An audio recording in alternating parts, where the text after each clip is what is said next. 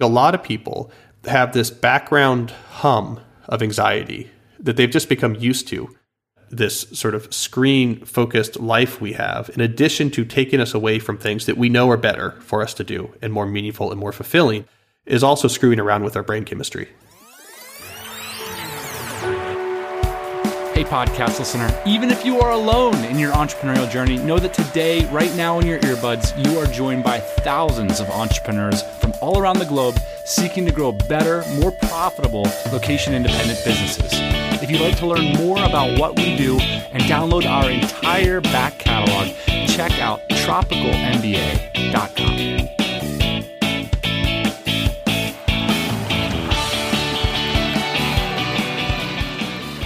Today, I'm very happy to have back on the show one of my favorite thinkers and writers about the contemporary digital age, Cal Newport.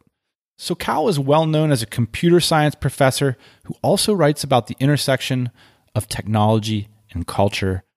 One of my favorite all-time bloggers as well. His new book, Digital Minimalism, is about the dangers of the distractions of social media, and that's what we're going to talk about on today's show. But first, I just had to get his take on something that's been on my mind, which is the drastic free fall in the last few years of the quality of blogs, which longtime listeners will know I'm a huge fan of. So I had to ask him, what does he think is happening in the blogosphere?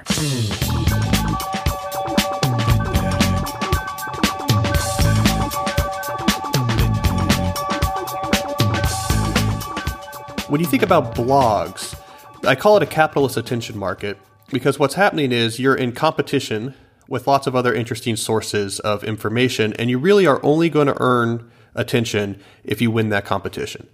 So if you produce something that is interesting, there's an audience that likes it, you're the right person to say it, it's useful, it's well constructed, you can earn attention in that market, and if you don't, you won't. No one will come. I think anyone who's experimented with blogs knows what that's like. No comments, no visits. You stare at the Google Analytics chart and it's a flat line. We're losing the patient. Social media did something interesting with this attention market. It upended it and added what's more of a collectivist market.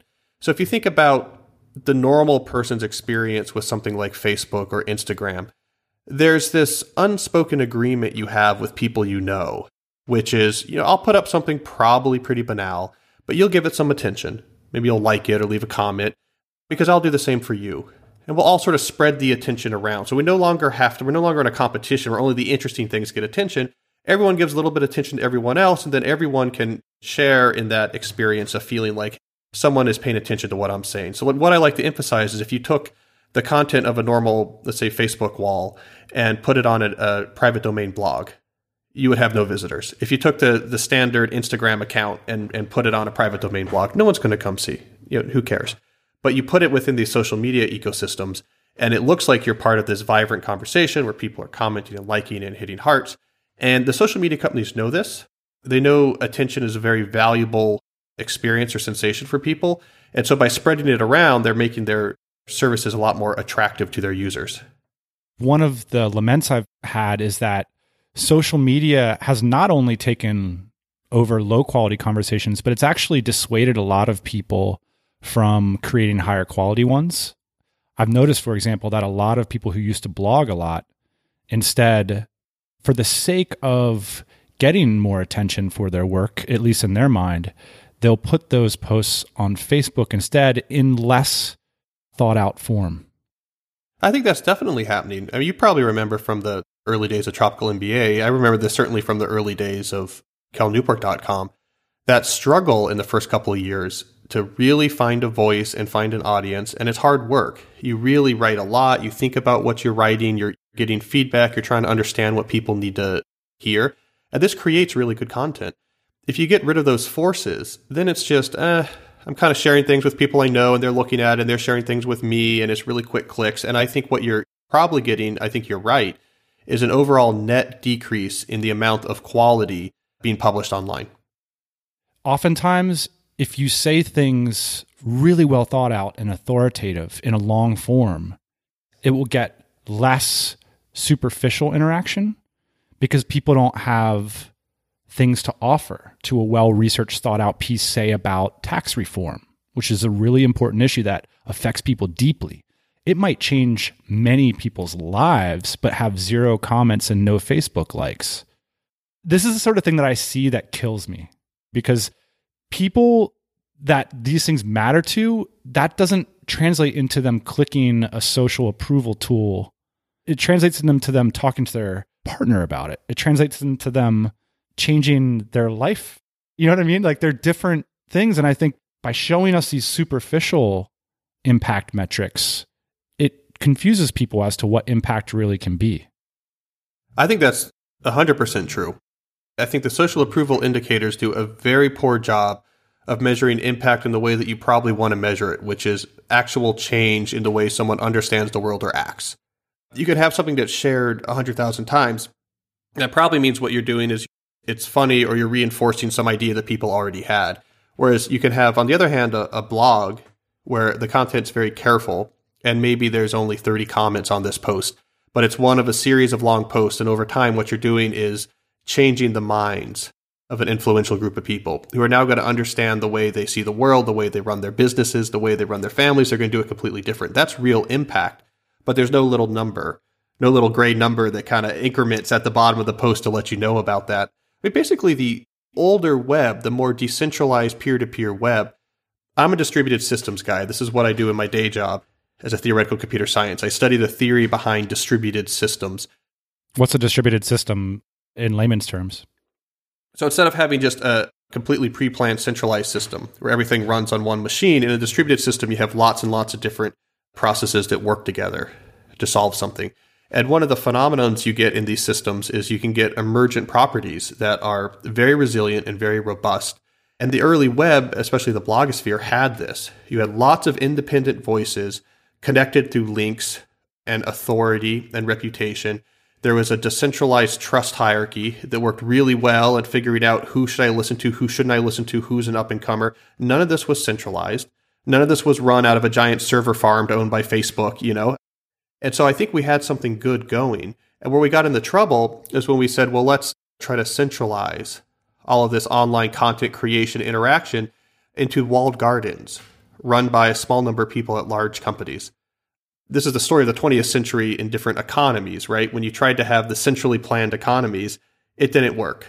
It was too hard in the Soviet-style centrally planned economies where you said, we're going to have ten smart people who sit here and figure out the right way to run our economy. They couldn't do it, right? This is Hayek. The more free-form market-based economies, like in the capitalist countries, it worked well. There was information in the pricing. It was decentralized. It was emergent, but they were very robust and they were very dynamic. I think the same thing is true with the information sphere. Walled gardens do not work well when you're talking about hundreds of millions of people trying to connect with each other. So what Cal has been talking about segs into the topic matter for his newest book, which is called Digital Minimalism, with the subtitle of Choosing a Focused Life in a Noisy World. Let's start at the end of your book, that is. Why did you mention Morse's invention of the telegraph and the Morse code at the end of the book? Why bring up something like that? Morse invents the telegraph. This is a paradigm shift, because what this ushers in is the age of electronic communication. So now you can actually communicate using electricity. You can communicate at the speed of light. And the initial message was, what hath God wrought, from the Bible. There's a couple different reasons for this, but it's it's symbolic when we look at it historically that this is a paradigm shift. And they didn't know how, what impact was it going to be now that we've entered the electronic communication age. And my point was, this moved really fast and it had effects that we weren't prepared for. In part because when you move to electronic communication, unlike almost any innovation in the past, we start to lose our physical intuition for it. So you invent a better plow. I, I understand this physically, right? Like, this thing is moving the dirt. It moves the dirt better. You invent the steam locomotive. I get it, right? The steam is pushing this thing. That turns a wheel. This thing rolls down a track. You could, you could understand what's going on. Electronic communication was more mysterious and magical. I don't know what's happening. There's cables and there's something happening, and across the ocean, you're somehow knowing what I'm saying here. We lost all of our intuition for it. So it was a huge shift in humanity. It was a huge shift in the history of civilization. It introduced technologies that we no longer had a deep physical intuition for. And as a result, it's had lots and lots of impacts, many of which were unplanned and unexpected. That was the start of this idea of electronic communication revolution beginning to change our lives completely, and often in ways that we had not planned in advance, or it caught us off guard. I wanted to ask you, maybe just, can we define the problem that you see? Why are you worried about it? So to understand this new book, Digital Minimalism, it helps to briefly understand the last book I wrote, which was called Deep Work. It was about your professional life. And the basic idea was there's these technologies that came along in the workplace that in isolation were just self-evidently useful, like email. It is just easier to send an email than to, to write a letter or to place a phone call, right? Like in isolation, this is great. This makes something that I have to do a lot easier. But when you zoom out of isolation, there was these unexpected impacts where people looked up ten years later and they're spending so much of their day on email and Slack that they weren't getting any work done, right? So it was something that was useful that got out of hand, you know, once it was introduced. So I wrote this book, and it was about, okay, technologies have these unexpected impacts in the workplace, and here's what you should do about it. And I went on the road and, and did a lot of interviews. And a lot of the feedback I started to get was, yeah, but what about technology in our personal lives? Because something similar was happening. There's all these tools that in isolation are self-evidently useful or cool. A mobile phone is useful. If you can access the internet on your phone, that's more useful than not being able to do that. Social media in isolation, hey, this is useful, right? I could connect to people easier that I wasn't in touch in before. I could find out about events. In isolation, all these things were just, okay, it's useful. And, and a lot of them were even free. But when you looked up five, ten years later, suddenly you realized you were spending way more time looking at screens than was useful or healthy. It was just like email in the workplace, except for now it was these tools in your personal lives. People were increasingly losing autonomy to their online lives. And their issue was not usefulness. It's not, is Facebook completely useless or does it have some use? It's not, is a smartphone terrible or does it have some use? It's not about is this useful or not. It was about autonomy. People felt like more and more of their time was spent staring at screens, looking at devices, keeping them away from things they knew were more valuable that would make their life richer. And so what's the solution here? Wait, one second before we get to the solution, though. Yeah. It's also a bit more dire than autonomy. You pointed out some things, some concrete facts about a group you call iGen. Could you just lay out some of the things about what iGen is and what the problems are they're facing? Well, iGen is the is the canary in the digital coal mine. If you want to understand, I mean, there's there's lots of issues with people spending way more time looking at screens than they want to. The obvious issues is just that it keeps you away from doing things that's more valuable. Another issue, though, is, well, what's the impact on our brains? Like, this is new. This idea that you're in constant lightweight connection is something that we didn't evolve for, and we've never been able to do this until recently. So maybe it's okay, or maybe there's going to be, you know, some actual psychological side effects. I mean, this is a big experiment. It's a drastic way to live. The social aspects of our brain, the part of our brain that's dedicated to social processing, is massive. It's a huge part of what our brain does. So it's a very sensitive, important part of the brain. So if you start messing around with it, and saying, let's let's be connected all the time, what's going to happen?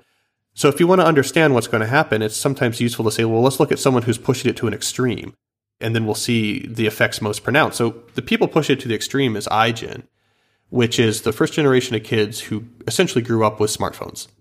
So I don't have the exact dates, but basically, young people born between nineteen ninety-five and two thousand twelve, a group Twenge calls iGen. So Twenge is this researcher. Yeah. Jean Twenge is a researcher out in California who's an expert on generational demographics, right? So what she does is she studies generations and see how things changes between different generations. So she calls this iGen. I think some people call it Generation Z.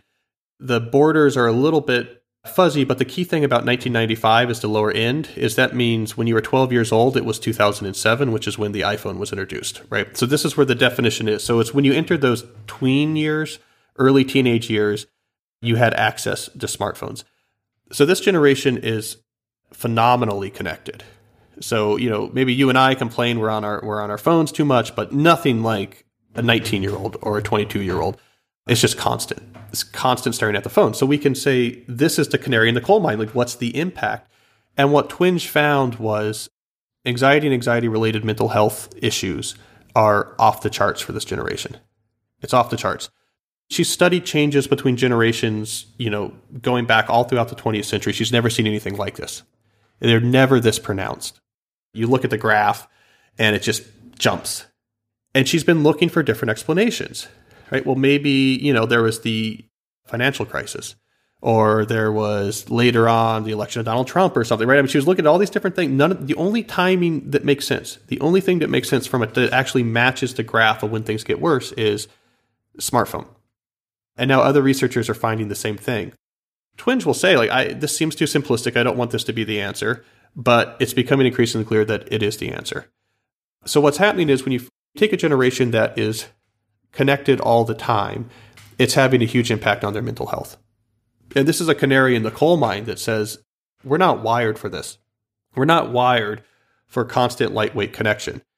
I definitely find this in my research that I think a lot of people have this background hum of anxiety that they've just become used to, this sort of screen-focused life we have, in addition to taking us away from things that we know are better for us to do and more meaningful and more fulfilling, is also screwing around with our brain chemistry. You mentioned later on in the book that one of the anxieties that people have or problems is they don't actually know quality things to do with their time. Like, it must be something you have to relearn. You know, I ran this experiment where I took sixteen hundred people and they got off all, we called it optional personal technology. So, you know, no social media, no news online. By the way, with your sixteen hundred person experiment, this is an example of the type of thing I was talking about at the top of the call. This was impact. If you would have asked these people to like your post on Facebook, you probably wouldn't have got sixteen hundred people to do it. Yeah. Yet sixteen hundred people decided to run an experiment in their lives because you prompted them. That's a sort of impact that Facebook doesn't track. It doesn't track it. But I've been writing about these ideas, you know, for months. And people were listening and they're interested. And then when I finally asked, you could have a real impact. People would say, okay, I've been following it, long articles, deep ideas. Yeah, I get it. I've been engaged. So I look at your posts, it's like five people comment, thirty people comment, fifty people comment, yet sixteen hundred people step up to run an experiment with their lives. For a whole month. Yeah, for a whole month. They took all techn- all the optional technology out of their life. Yep. So the idea of the experiment, lay it out for us. It's an idea called the digital declutter, because digital minimalism, I mean, just to, to peek at the solution, basically what I've been preaching to people and what this book preaches is that these are serious problems that you have with screens in your personal life, and tips aren't going to do it. We're past just getting hacks and tips, and turn off your notifications, try to take a, do a digital Shabbat every week. You know, we're, we're past tips. This is really serious. Just like with the health issues that came up when we switched to a more processed food-based diet in the mid-twentieth century, it wasn't enough just to tell people, try to eat healthier, you know, try to exercise a little bit more. What got people healthy? They needed full-out systems and lifestyles of living. They say, I am vegan, I'm primal, right? I'm a, you know, people needed, I, I do CrossFit.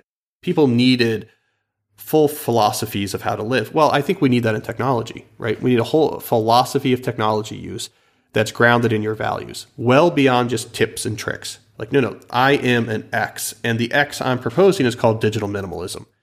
You can be a digital minimalist, right? It's like in the, the food space saying I'm primal or I'm paleo, right? Like it's it's a internally consistent, evidence-based set of lifestyle guidelines that's rooted in your values.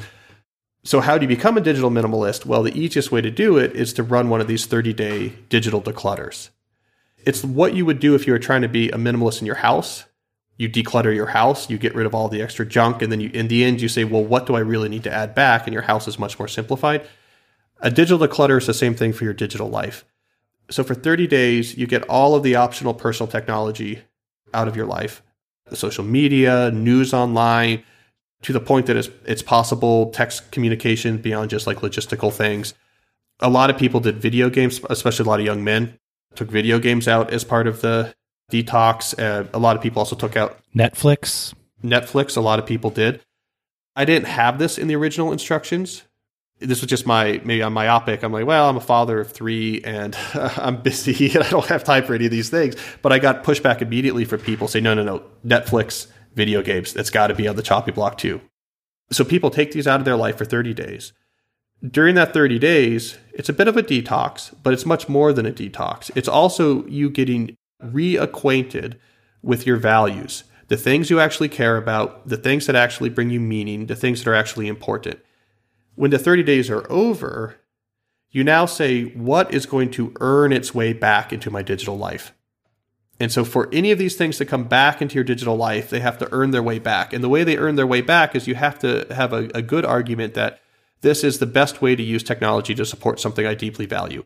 And if it doesn't pass that threshold, you say, I'm not going to let this back.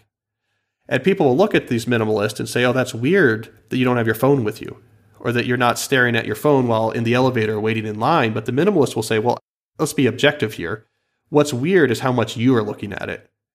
What's weird is how much most people are using their screens and looking at their phone. The minimalists are actually probably getting back to something that's that's more normal.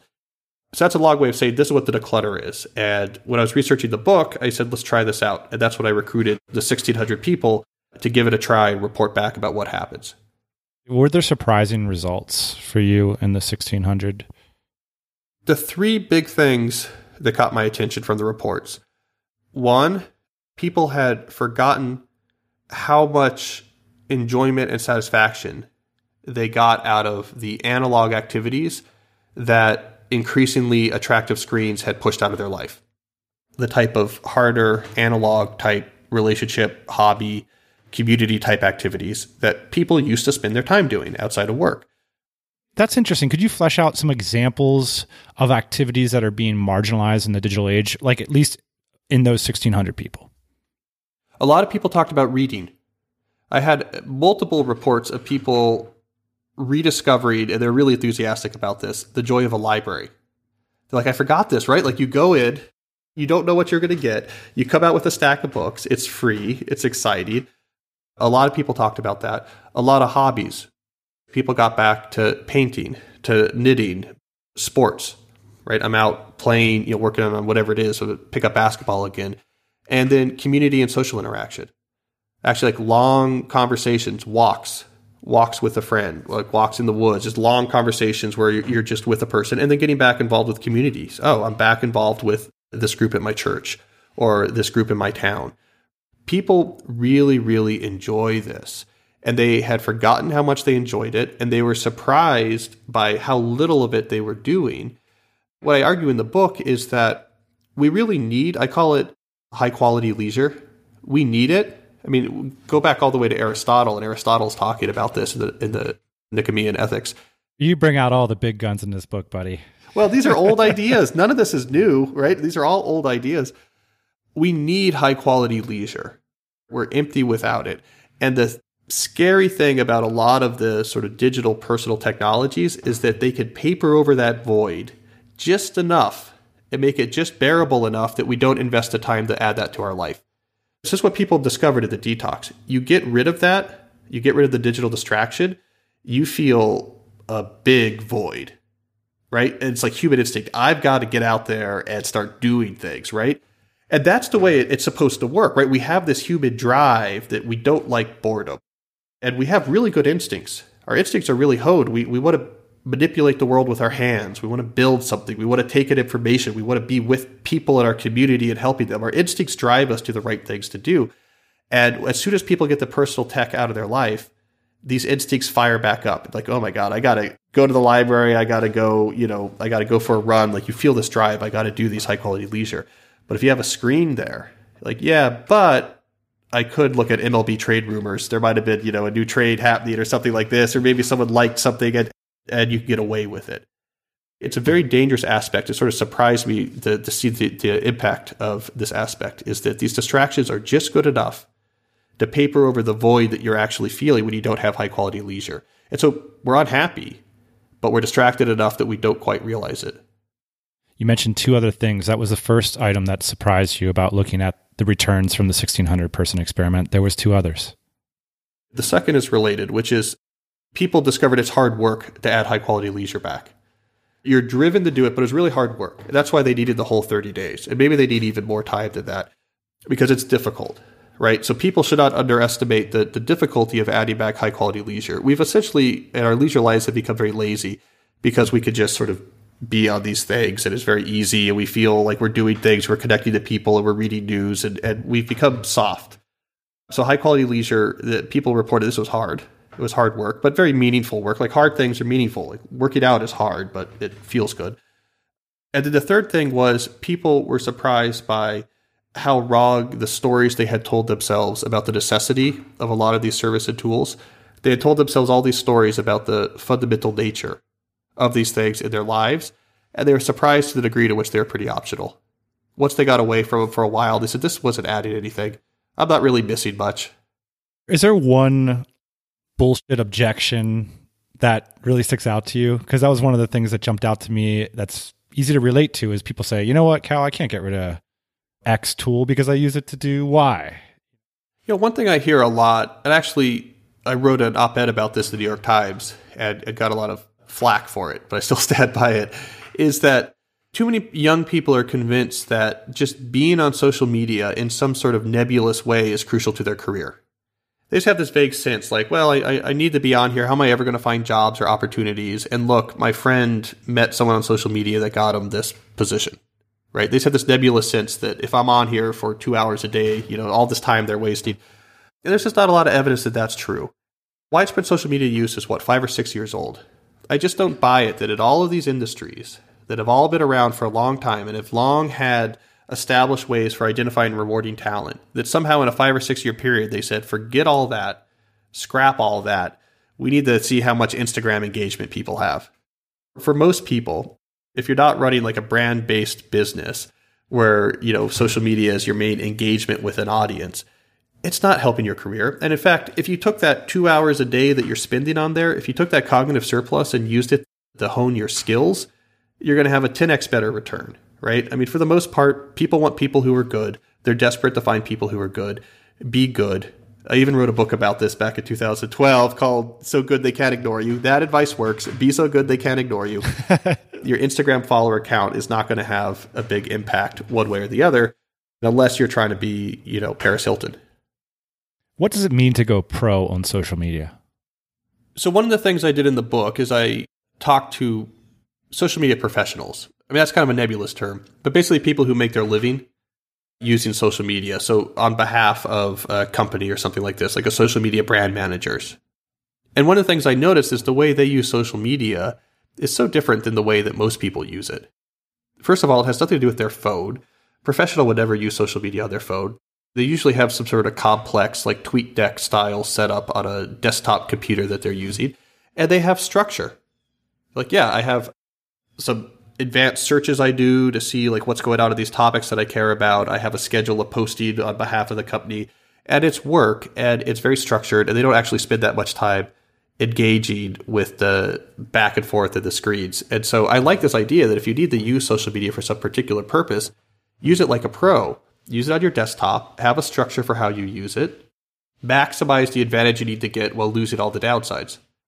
You mentioned you thought it was important, this sleight of hand that Facebook's tried to pull where they've declared themselves a foundational technology.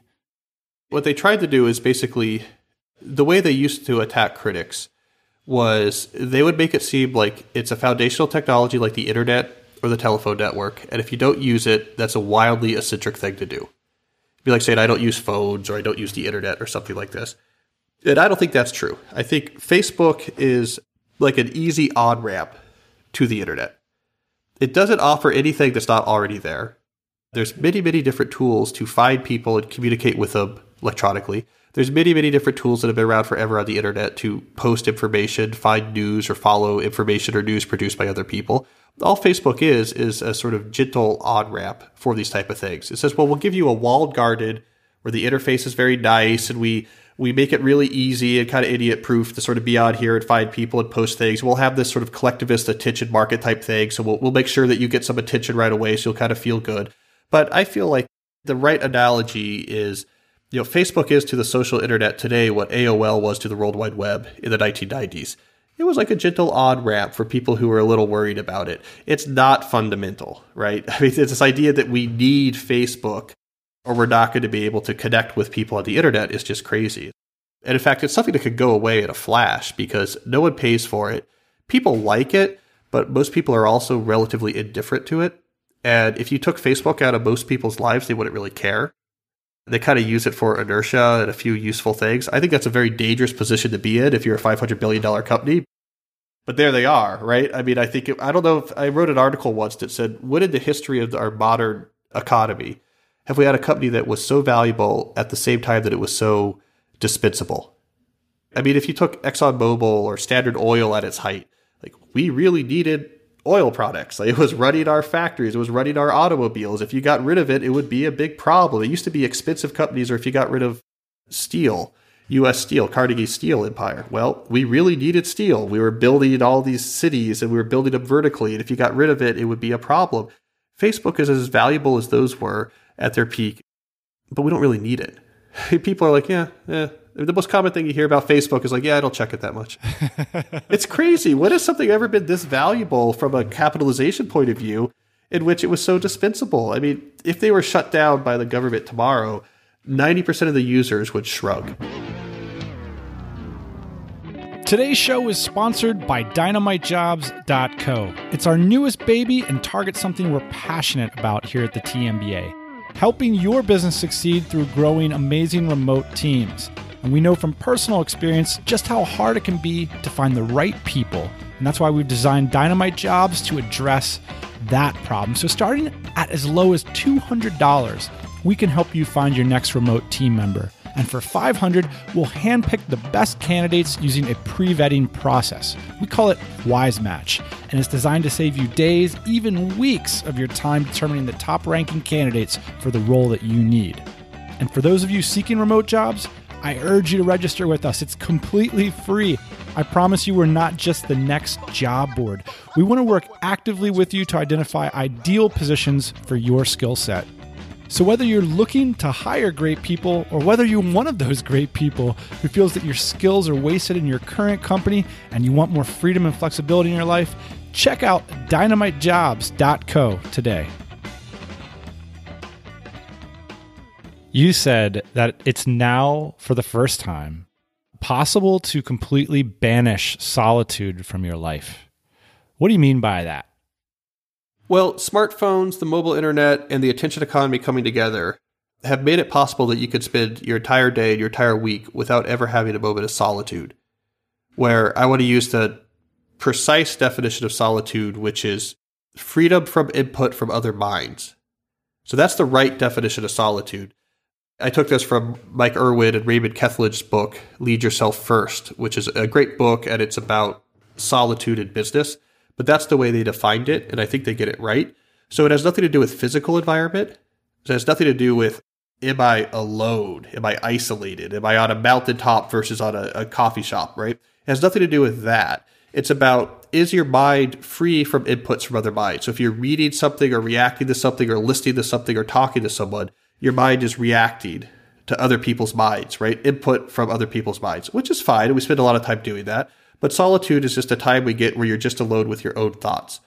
You're not reacting to someone else's thoughts. It's just your own thoughts. We need it. That is really important for human flourishing. And if you take it away, it's problematic. And it's been impossible to take this away until recently, because what it required was a device that you could hold that could somehow be connected to a global network at all times and all places, including under the ground in subway tunnels or up in the air through satellite Wi-Fi. So wherever you are, you're connected to a global network.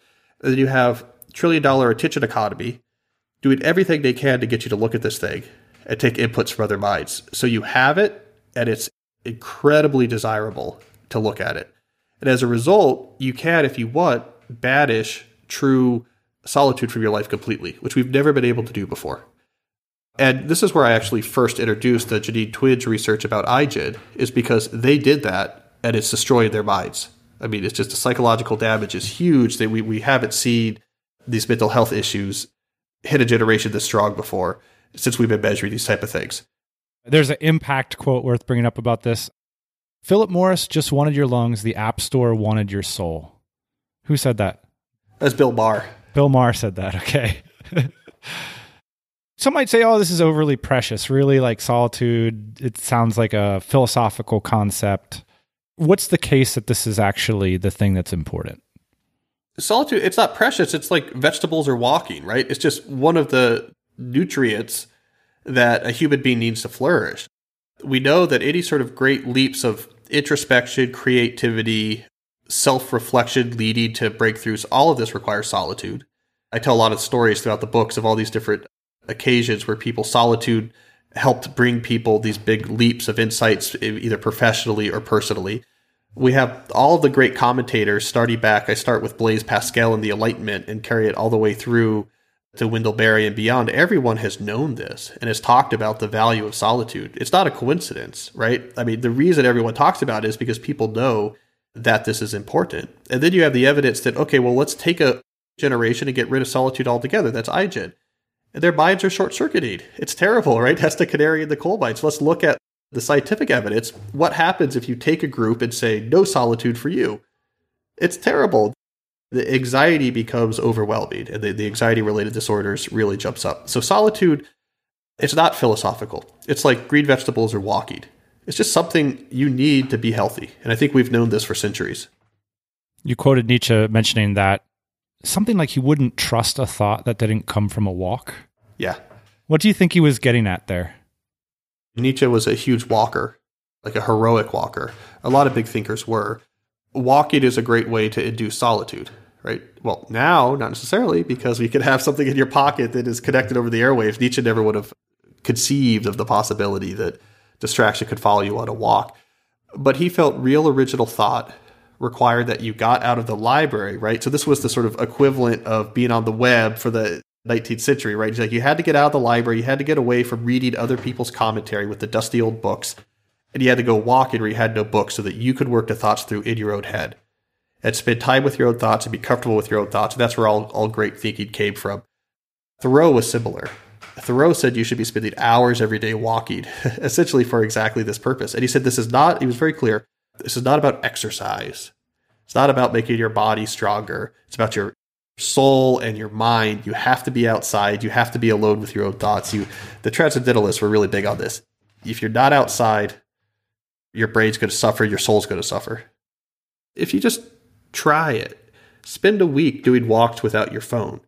It seems like a minor thing, but then you, you remember pretty quickly, oh, this is a completely different sensation than having that nagging. Processing inputs from other minds uses different parts of your brain, and it's tiring, and it uses a lot of energy. You can't be doing that all the time. We forget the degree, or we don't realize the degree to which this is creating this background hum of anxiety and unhappiness. You have to get away from it.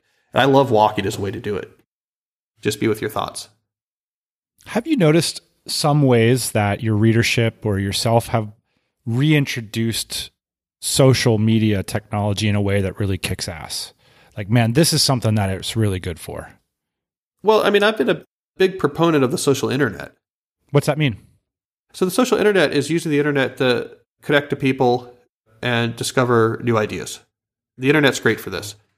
I'm not a big believer in the idea that the right way to leverage the social internet is to try to put it all into a giant walled garden owned by a single company that's trying to satisfy stockholders by extracting your attention. I think the walled garden experiment is a big failure. I love the internet. I love things like the blogosphere, the interesting things that people are doing with video, the way that the internet allows me, for example, to find sixteen hundred people and have them run an experiment and they come back and tell me how it's going. And they know me through my blog. We communicate through email. And all these technologies are fantastic. We would be worse off without the social internet. But I don't think having these giant conglomerate walled garden companies try to put all of the social internet within their own corporate walls and running it in a big centralized manner, I don't think that's the way to do it. And so I always make that distinction because people will sometimes incorrectly characterize me as saying, well, we should just not be on computers or we shouldn't be on the internet. I'm a computer scientist. Like, I'm a technologist. This is what I do. I, I love the internet. It can be confusing, though, because there's like two critiques happening at once. There's a critique of the walled garden and Facebook itself and technologies like it.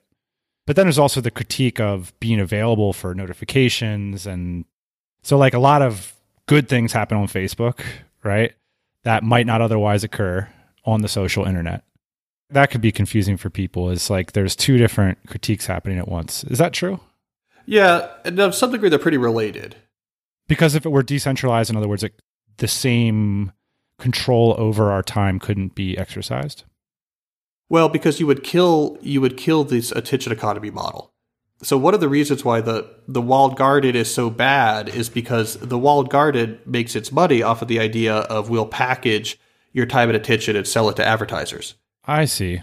And we're going to try to do this on a massive scale. We're going to try to, we have to validate a five hundred billion dollars valuation, extracting time and attention. And keep in mind that ExxonMobil right now is around three hundred million dollars, right? So Facebook is making significantly more value extracting time and attention out of your head than ExxonMobil is making extracting oil out of the ground at the moment. And so what they're doing is putting billions of dollars and really smart minds to figuring out how can we extract more and more time and attention out of our users' heads. I mean, essentially Facebook, if we want to use the oil and gas analogy, is cognitive fracking. It's a technological breakthrough that allowed them to extract way more time and attention from people than they were able to do back in the days of billboards, magazines, and T V. So just like with fracking, the gas and oil companies using technological breakthroughs said, hey, we can get more natural gas out of the ground with better technology. Social media conglomerates like Facebook figured out if we make these things into apps and we make them sticky enough, and we work with intermittent reinforcement and social approval indicators in just the right way, we can extract a lot more time and attention from our users. I'm glad I pushed you on that, and this might be useful to you if, as you go around to the more pleb blogs in the blogosphere, like the tropical boys over here, because it's easy for me to like slot in your commentary into this very typical idea of, you know, Facebook sucks, it's ruining the internet. What you're saying there really made it come home for me in a, in a new way, in that if these things are decentralized, people wouldn't be incentivized to drive us to mindlessly mind things so aggressively. There would be no incentive in place. Yes. I mean, we, we use Facebook too much because they've engineered it to make that the case. And that was a huge engineering feat. I document a lot of this in the book, essentially, how they innovated these apps to become these sort of addictive things that, that create way overuse, that has you looking at it when you're with your kid at bath time. And so that's what I think is dangerous. I mean, there's a lot of things dangerous when you consolidate the internet into one giant company. It's not going to run as well as being decentralized, but this attention economy is what caused the trouble. Back in the, the early two thousands, like none of us had a, a problem where we were sort of obsessively checking blogs at all times during the day and no longer paid attention to the person across from us at the table. But Facebook and Twitter, Instagram, these are engineered for that. So I, I think that's a major part of the problem. The reason we're using them too much is because that's the whole point. I mean, that's the business model. I have two more questions for you. The first is, what does it mean to reclaim conversation?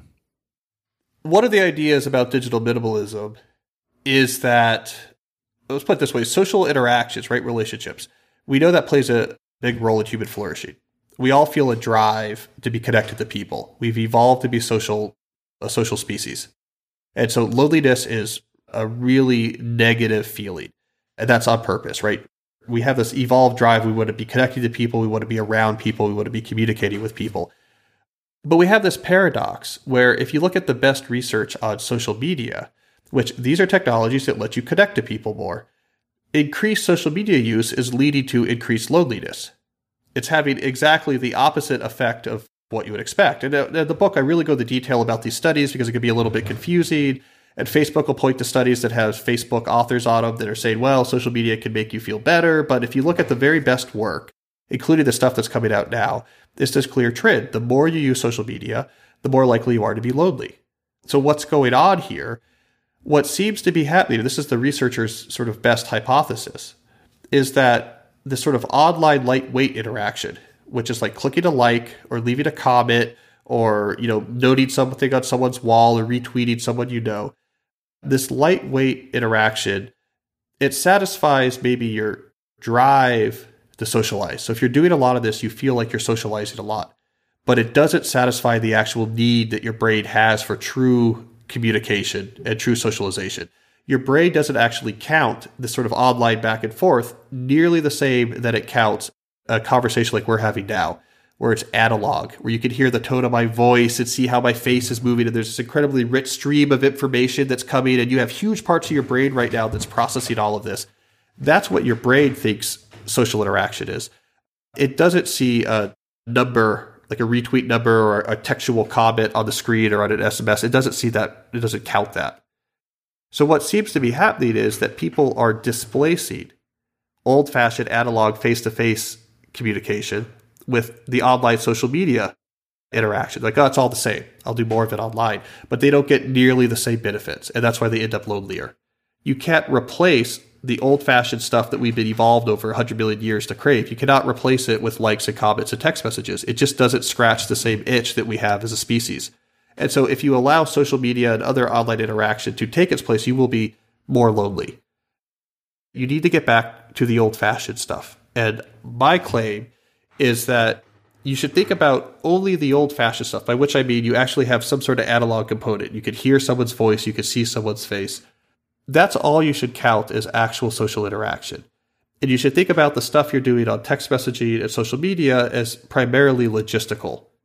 Its main goal is to help set up real old-fashioned face-to-face interaction. Stop thinking about what you're doing online as socializing. It's just a tool. Online is a tool to help set up the walk with a friend, the phone call with a sibling, the meeting with the community group. And only count those things as true socialization. If you're not doing a lot of that, then you should be thinking there's a problem here. So far, we've been having a broad-ranging conversation about what I have found to be fascinating topics and some examples in Cal's book. Towards the end of this conversation, I thought it might be a good idea to draw Cal back into the core of what digital minimalism really is. To be a digital minimalist means that you're very intentional about what technology you use. You basically start with, here's what I value, and then you work backwards from each value and say, what's the best way, if any, to use technology to support this value? And then you ignore everything else. And so it's a very intentional approach to technology, in which you use much less than most people, but what you use, you get a lot more value out of. So the question is, why does this work? And so there's sort of three principles for why this minimalist approach seems to be a very effective way of navigating your digital life. And the third is that there's value in intentionality itself. And that's this thing that we often overlook. I mean, I think we understand this more in physical culture. I think we understand this in the sort of like Jocko Willink, working out four thirty in the morning, you know, discipline is freedom. A little in the physical sort of health culture, we understand this idea that there's way more deeper satisfaction that comes out of sort of the committing to discipline, even though in the moment it's hard. It holds for a lot of other aspects in your life that you get huge value out of being very intentional about how you live. And the value you get out of being very intentional can swamp the negative things that intentionality causes, like the things you're missing out on. You know, I don't, whatever, I have to wake up at four thirty to to do my, my Jocko Willink workout, right? Well, that's in the moment a negative, right? Because you're tired and it hurts your arms or whatever. But the power you feel for being so intentional about your health is so much more positive than the negative of having to get up early. Well, it's the same thing with tech. You will get such a benefit of satisfaction and meaning when you know that you're being very intentional. I use this, I use this, I don't use this, I don't use this. The meaning you get from that will far swamp the little disadvantages of, oh, I don't use Facebook anymore, and it's a pain now for me to find out when like this local group meets because they are on Facebook groups and I have to ask someone or whatever. Like there's all these little negatives, or or I'm missing out. I don't use Twitter anymore. And, you know, I'm kind of missing out on weird Twitter was funny. I kind of like looking at like weird Twitter stuff. If you clutter your life with lots and lots of different apps and tools, they each have a little small benefit, but they're each taking up more minutes or hours of your life, and they're not worth it. And so the effect of having all these things cluttered together is a net negative. And that's an idea that goes back to Thoreau, actually. It's the same with clutter in your house, right? The way we get clutter in our digital lives is we tend to look at the small, tangible, concrete benefits of different tools and techniques and behaviors, and we really are bad at assessing the other cost. So we say, I get a little benefit from being on this Twitter because I get this news or this is funny, and that's a little benefit. And if I d- it's better to have that than not. It's like, well, you know, I have this birdhouse in my basement because, well, I might one day need to put a birdhouse up, right? But there's these costs, right? It's clutter, it's taking up space, it's taking you away from time you'd be spending doing something better, it's taking you away from talking to other people or building skills or doing things more, more fulfilling, it's taking away from calling your mom, you're out driving instead of being with your community, like all these all these costs, right? And we don't think about the cost, and then you look in your basement and you have a thousand birdhouses and you can't move around there and it's crushing and you're a hoarder and you're like, this is terrible. Even though every little thing you have clutter in your basement has some abstract value. We're bad at the cost piece of the equation. So Cal, you make being an interview really easy. for various reasons I won't get into because it would be awkward. But I'll just say this has been a pleasure. What do you hope people do after they read the book? And anything you want to say to the audience, like soapbox, things that you hope that they take away from this interview? I think people need a philosophy for their digital life, just like they have a philosophy for their health and fitness, or just like they might have a religious philosophy that helps them understand ethics and morality. And it's hard and it's tricky. And you can't just throw tips at it. You can't just throw tricks, and you can't just read a, you know, a life hack article on how to turn off notifications.